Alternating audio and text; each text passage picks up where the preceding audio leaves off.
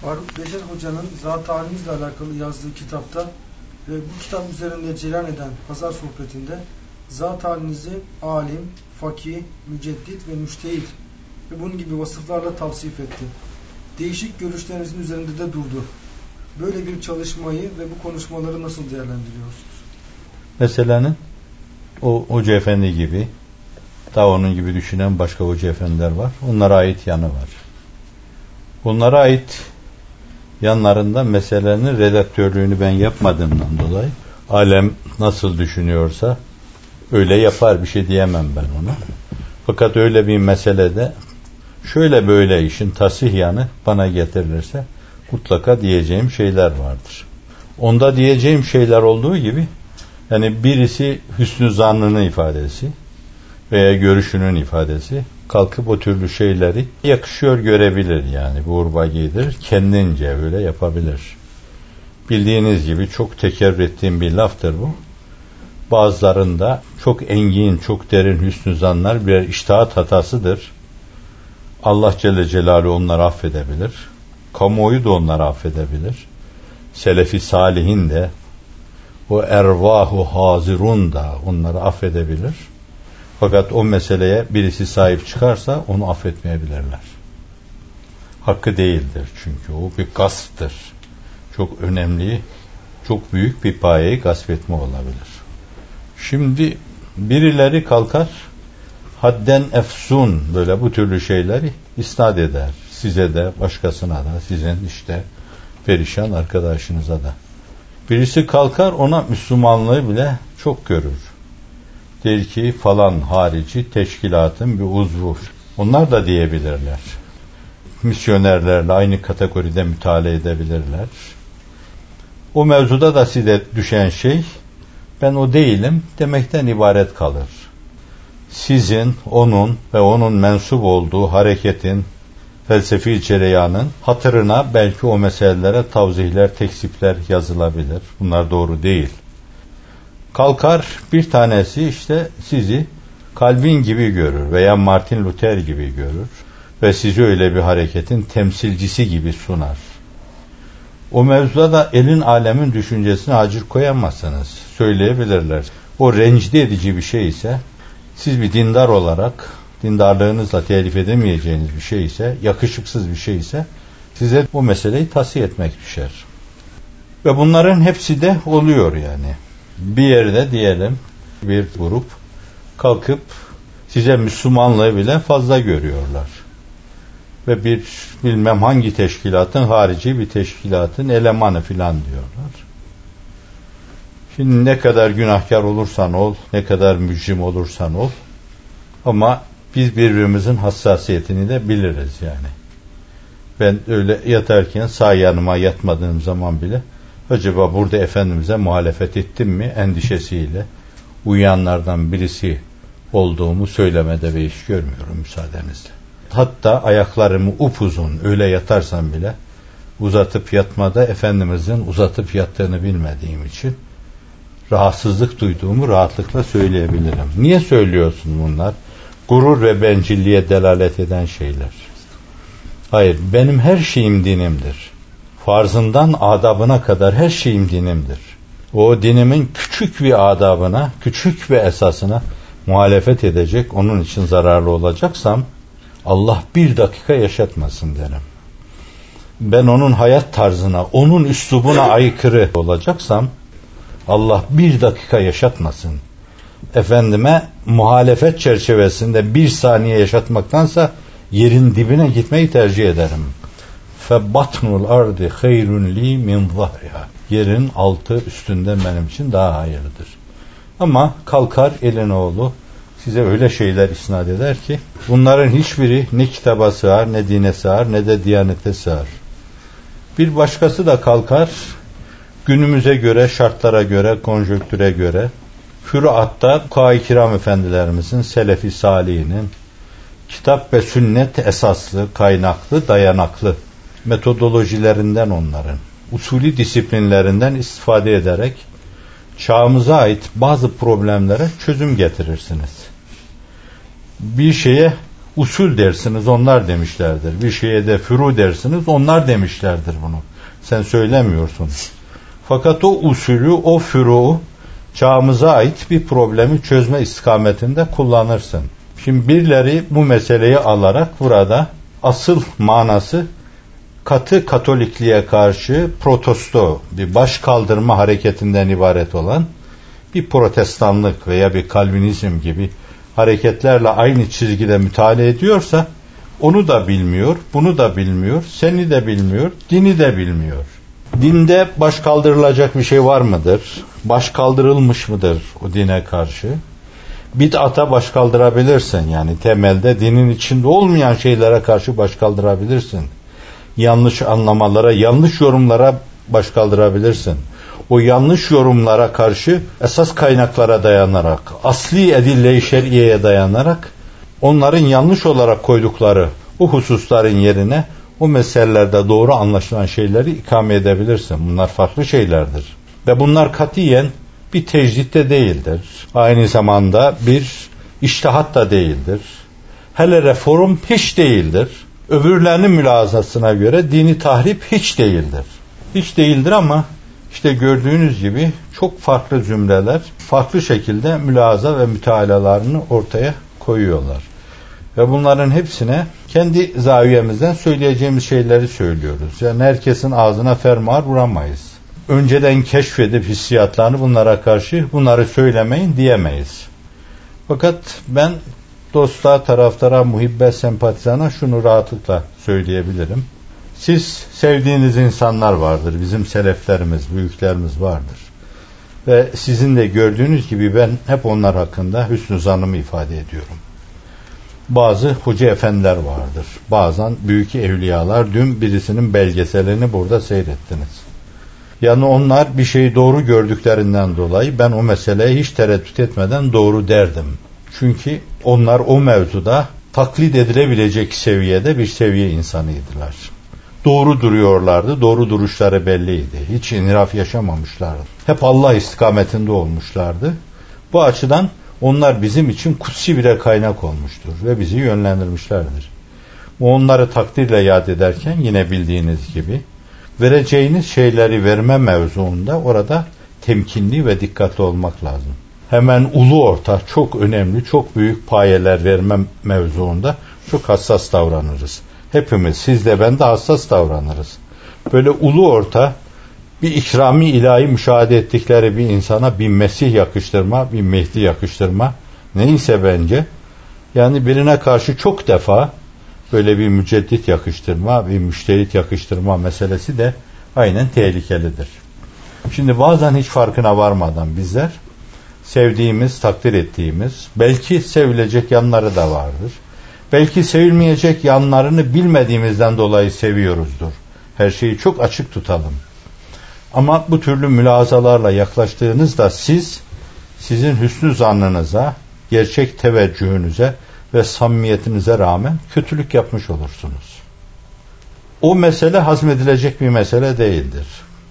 Ve ne kadar o meseleyi hazmedemeyecek insan varsa o mevzuda çok ciddi bir tepki gösterecekleri muhakkaktır. Dolayısıyla sevdiğiniz insanları bile severken ahbib habibeke hevnemma asa en yekune bagideke yevmen ma ve bgid bagideke hevnen ma asa en yekune habibeke yevmen ma İmam Tirmizi bir hadis rivayet ediyor. Ve onda çok defa böyle civamül kelim diyebileceğimiz çok mana ifade eden bu aynı zamanda bir manada Efendimizin söyledikleri şiir değildir. Aynı zamanda şiiriyet ifade eden mübarek sözleri var. Sevdiğini severken dengeli ve ölçülü sev bir gün seni pişman edecek bir durum ishar edebilir. Buğz ettiğin insana da buğz ederken yine dengeli ol. Bir gün sevmeni gerektiren bir durum ortaya çıkabilir. Sevilecek bir insandır. Yani hiçbir hususta ifrata girme. İfrata girmezken aynı zamanda tefrite de sakın girme. Dinin bir ünvanı da dengedir, sırat-ı müstakim. Biz onu günde 40 defa Allah'tan istiyoruz. Nafileleri de eda ediyorsak şayet. Bu açıdan Mesela Hazreti Üstad gibi yani. Benim çok büyük insanlar olarak tanıdım. Tahir Mutlu gibi diyelim yani. Hulusi Efendi gibi ve çok takdirle yad ettiğim Hoca Sabri Efendi gibi. Bunları takdirle yad ederken bile koyacağım yeri belirlerim ona göre yani. Çok önemli bir zata hüsnü zanla tepeden dolu, tepeden tırnağa dolu, samimiyetten başka bir şey düşünmeyen ve dine hizmetten başka bir mülahazalar olmayan ve ancak bu yolla dine hizmet edileceğine inanan bu samimi insanların, vefalı insanların falan demişimdir. Bunlara birer kutbiyet, birer kavsiyet yakıştırdığınız zaman fırsat kollayan, böyle tetikleme bekleyen bazı kimseleri de harekete geçirmiş oluruz. İstidradi olarak burada şunu da arz edeyim. Yani kutbiyet, gavsiyet dediğimiz şey insanın dışında cereyan eden şeyler değildir. Fakat bunun yanında hemen şunu da ilave edeyim ben. Aynı zamanda o bizim kesemize konmuş şuna buna bahşiş çekeceğimiz bir şey de değildir. O Allah'ın vereceği bir şeydir. Allah'ın kalbini açtığı bazı kimselerin göreceği şeydir. Ve daha çok da ahirette görülebilecek şeydir. Ahirette mükafatı verilebilecek bir şeydir. Şimdi hüsnü zannımız ve teveccühümüz olur da kalkar birini sena ederken, takdir ederken yararlı bir yanını nazara verirken faydalı olacağına inandığımız bu hususu dillendirirken, ifade ederken iki şey olur. Bir, birine takat getiremeyeceği bir şeyi yüklemiş, ona zulmetmiş oluruz. İki, başkalarını tahrik etmiş oluruz. Evet, meselenin de bu yanı var yani, tehlikeli bir yanı var. Şimdi meseleyi toparlayacak olursak, ben burada da şöyle diyebilirim.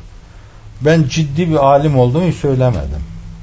Belki bazı zamanlar gevezelik yapıp 15-20 senedir arkadaşla hadis okuyoruz, tefsir okuyoruz dediğim olmuştur. Bunu demekle bir günah işlemişsem siz de şahit olun. Allah'tan bin defa özür diliyor ve estağfurullah. Elfe elfe estağfurullah diyorum. Şimdi ama kendime alim nazarıyla hiç bakmadım ben. Çünkü bu bana göre büyük bir paye. Bu bazılarının ulaşabileceği bir payedir. Günümüzde de vardır emsalleri. Siz bildiğiniz gibi Allame Hamdi Yazır'a alim diyorum ben. Hatta işte alimin mübalağası allame diyorum. Ve aynı zamanda Ahmet Naim'e allame diyorum ben. Ve daha o dönemde yaşayan belli bir fasılda belki bir bunalım yaşanmış Filipel Ahmet Hilmi allame diyorsunuz. Piri Muan diyorsunuz. Hazreti Üstad diyorsunuz. Ama onlar onların sahibidir gerçekten. O işin sahibidir o insanlar. Fakat kendime ben alim değil, üveylim alimcik bile demedim. Ve kendime böyle baktım. Ve insanları yanıltmamaya, aldatmamaya çalıştım. Müştehitlik, mücedditlik meselesine gelince bunlar çok büyük payeler. Bir yerde bana sana bir reformcu nazarıyla bakabilir miyiz diyen birine dediğim bir şey oldu. Ben müsaade ederseniz aynı ile onu aktarmak istiyorum. Biraz yumuşaklık, biraz mülayemet, biraz herkesin konumuna saygılı olma, biraz kendini horlama, hakir görme, kendinle yüzleşirken, kendinle hesaplaşırken kendini yerden yere vurma, kendine bir hakkayet tanımama, Müslümanlığın içinde bile sadece Allah'ın rahmetinin enginliğine binaen iğne ucu kadar bir yer arama şeklinde ifadelerle biraz başkalarını da böyle kurtulmuş gibi görüyorsun.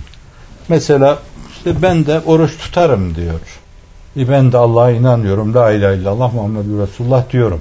Ben de buna karşılık diyorum ki yani siz falana filana mesela Kıtmire'de böyle bakarken ibadet tahta bulunuyor, şunu yapıyor, bunu yapıyor. Acaba bize nasıl bakıyor bu insan? Ben ona demişimdir ki Allah'a karşı yapılan şeylerin hulusu, hulusla yapılması önemlidir. Halisane yapılması önemlidir. Siz o kelimeyi tevhidi halisane söylemiş iseniz Efendimiz sallallahu aleyhi ve sellemin bir beyanına binaen diyorum. Onu kim halisane söylerse cennete girer buyuruyor. Siz bir kere namaz kılmış, halisane kılmışsanız sizin defteri hasenatınızda halisane kılınmış bir namaz vardır. Siz Allah'ı kabullenmiş ve bir yerde onun adına gürlemişseniz bir başkasının böyle gece sabaha kadar ibadetine mukabil gelebilir o mesele. Böyle bir yaklaşım başkasını rahatlatmaya matuf. Ve aynı zamanda bu dinin ruhunda var. Birileri bunu irca sayabilirler ve bana da bu zaviyeden Ebu Hanife'ye dedikleri gibi mürciye diyebilirler ama Fakat Allah'a göre Celle Celaluhu inşa afa ve inşa azzebe. Kebireler insanı dinden çıkarmıyor, insanı kafir yapmıyor. Allah dilerse affeder, dilerse azap eder. Dünya kadar günahlarla gelmiş olabilirsiniz. Allah'a imanınız varsa Allah affeder. Nitekim bir takı hadisi bunu gösteriyor. Adam terazinin başında işinin bittiğini zannettiği bir anda birdenbire esrarengiz bir şey konuyor terazinin yukarı kalkan keffesine. Birdenbire o keffe ağır basıyor. Şaşırıyor orada. Bittiğine inanan bir insan birdenbire şaşırıyor. Ya Rabbi bu nedir diyor. Efendimiz anlatıyor bunu. Diyor ki o senin kelime-i tevhidindir diyor. İşte onca seyyata ağır bastı diyor bu. Şimdi ben bu mülazayı seslendirmişsem kendi hesabıma bir şey konuşmuyorum. Ve dinde reform yapmıyorum. Kendi hesabıma, kendi hevesime göre dini kolaylaştırmıyorum. Aleme şirin görünme cehdi gayreti peşinde değilim. Dinin hakikatini anlatmaya çalışıyorum. Diyor ki cephede ölen insan cehenneme gidiyor. Malını sarf eden insan cehenneme gidiyor. Şecaat isar eden adam cehenneme gidiyor. Allah'ın rızası önemlidir. Bu meselelerin hepsinin halisane yapılması önemlidir. Şimdi ben bu mülahazalarla karşımdaki insana yaklaşınca bu hususları kolaylaştırıcı, dinin işte ortodoksçasından insanları uzaklaştırıcı filan görerek acaba size reformcu olarak bak bakabilir miyiz demişti. Dedim ki evvela reform kelimesi yani form, reform yeniden şekillendirme bir şeyi. Genelde biz bunu deformasyon görmüş, deformasyon yaşamış bir şey yeniden şekle sokma, yeniden formuna sokma mevzunda göstereceğimiz gayrete ve cehde diyoruz. Ben hiçbir zaman İslam dininin bir deformasyona maruz kaldığına inanmadım ki benim bin can ile kurban olduğum dinim, dinimin esasları bunlar hiçbir zaman tayire, tebdile maruz kalmamıştır ki onda yeniden bir reforma ihtiyaç duyulsun. Bir mesele. İkincisi dedim Müslümanlık için katiyen bir reform söz konusu değildir. Müslümanlıkta tecdit dediğimiz bir şey vardır. Reform Arapça karşılığı bir kelime bulacaksak ona teceddüt demek. Yani yenilik fantezisine kendisini kaptırmışlık demektir bu. Yenilik lüksüne kendisini kaptırmış demektir bu. Teceddüt değil dinde tecdit vardır. Onu asli dinamiklerine bağlı olarak çağın gereklerine göre açma, içten açma, ruhuna, özüne bağlı olarak açma. Özüyle açılımların muhalefet haline gelmesine meydan vermeden açma. Buna da tecdit deniyor. Çağın getirdiği şeyleri okuma, tekvini emirleri okuma, şartları okuma, dünyayı okuma, sosyal hadiseleri okuma ve ona göre iştihada açık alanları belli iştihatlarla doldurma. Mücedditin yapacağı şeyler bunlar. Ben ne kendimi o alanı dolduracak müceddit gördüm ne de müştehit gördüm. Allame Hamdi Yasir bir yerde kendisine böyle bir isnatta bulunulduğunda diyor ki bir müceddit olma iddiasından Allah'a sığınırım. İhtimal müceddidi görsem belki tanırım diyor. Ben bu hazretin oradaki o mütevazıane sözüne dayanarak diyorum ki arkadaşlarımla ulemadan bir heyetle belki bize yakın bazı müştehitlere baksak acaba müştehit mi mülazası belki olabilir. Böyle bir mülazamız olabilir. Tanıma meselesine gelince ben Hamdi Yazır gibi bile söyleyemem. Müştehidi tanımam bile. Müceddidi tanımam bile. Birileri birisine müceddit demiş, müştehit demiş, arkasına düşmüş de ben de o mevzuda saygımı koruyarak onun feyzinden, yümnünden, bereketinden istifade etmeye çalışırım. Mülazam bu. O mücedditlikten de müştehitlikten de fersa fersa uzam.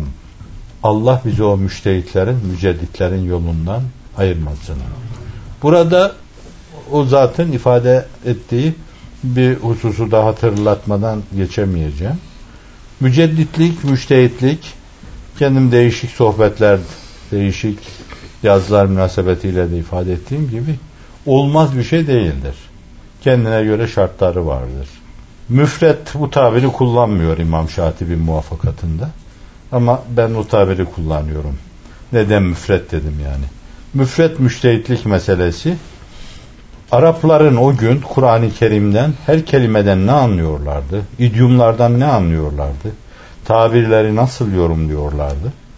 O dili kendi hususiyetleriyle nasıl anlıyor, nasıl değerlendiriyorlardı? İşte öyle değerlendirile, değerlendirebilecek insanlar Kur'an'daki makasidi ilahi anlama açısından müfret müştehit sayılır. Müfessir gibi bir şeydir bu.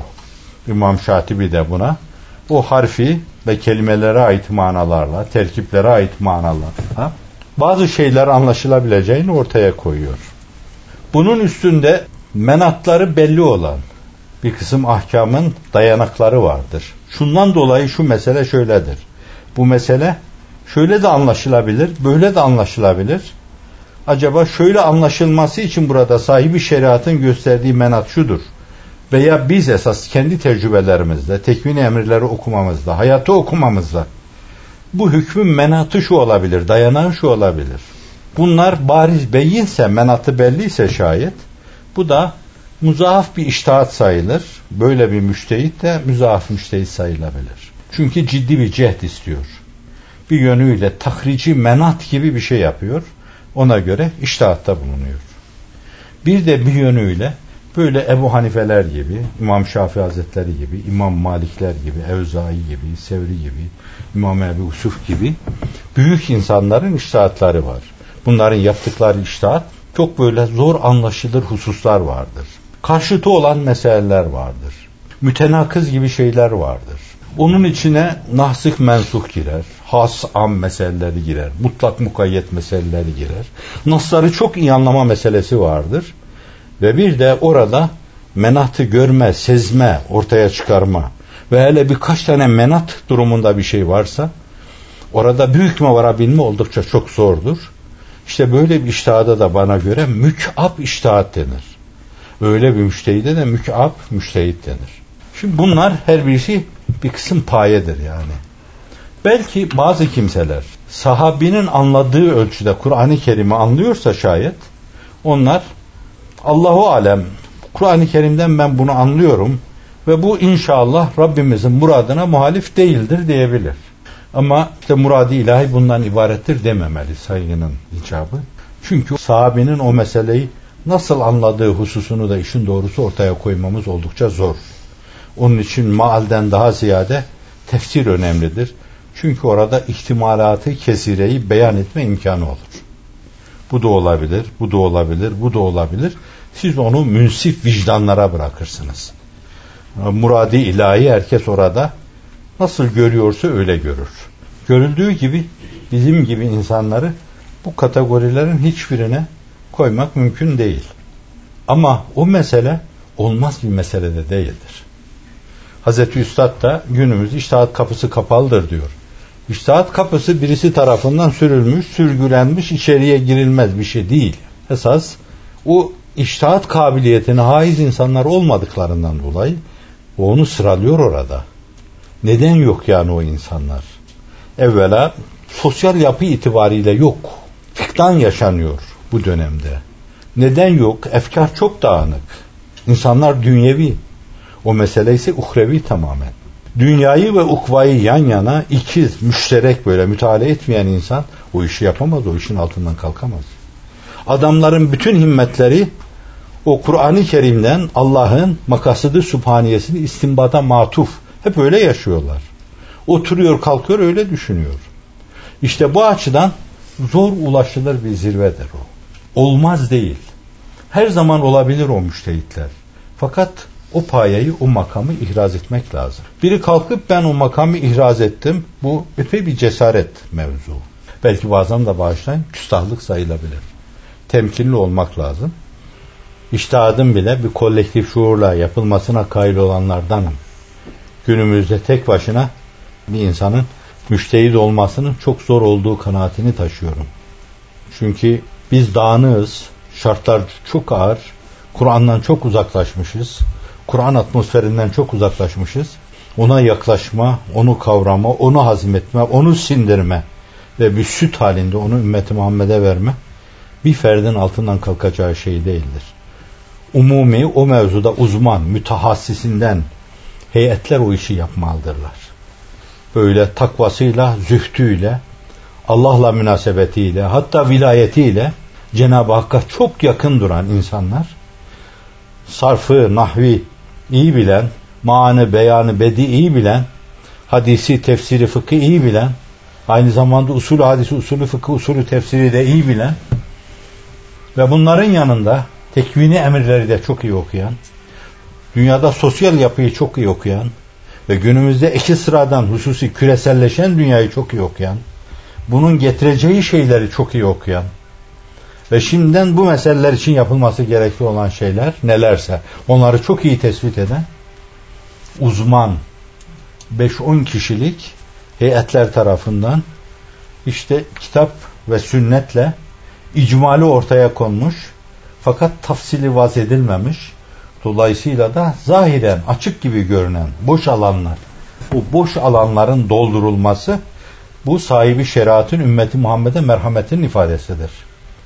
O boş alanları şartlara, konjöktüre, esbaba, zamana, küreselleşen veya dağılan dünyaya göre sizin doldurmanıza bırakılmış o.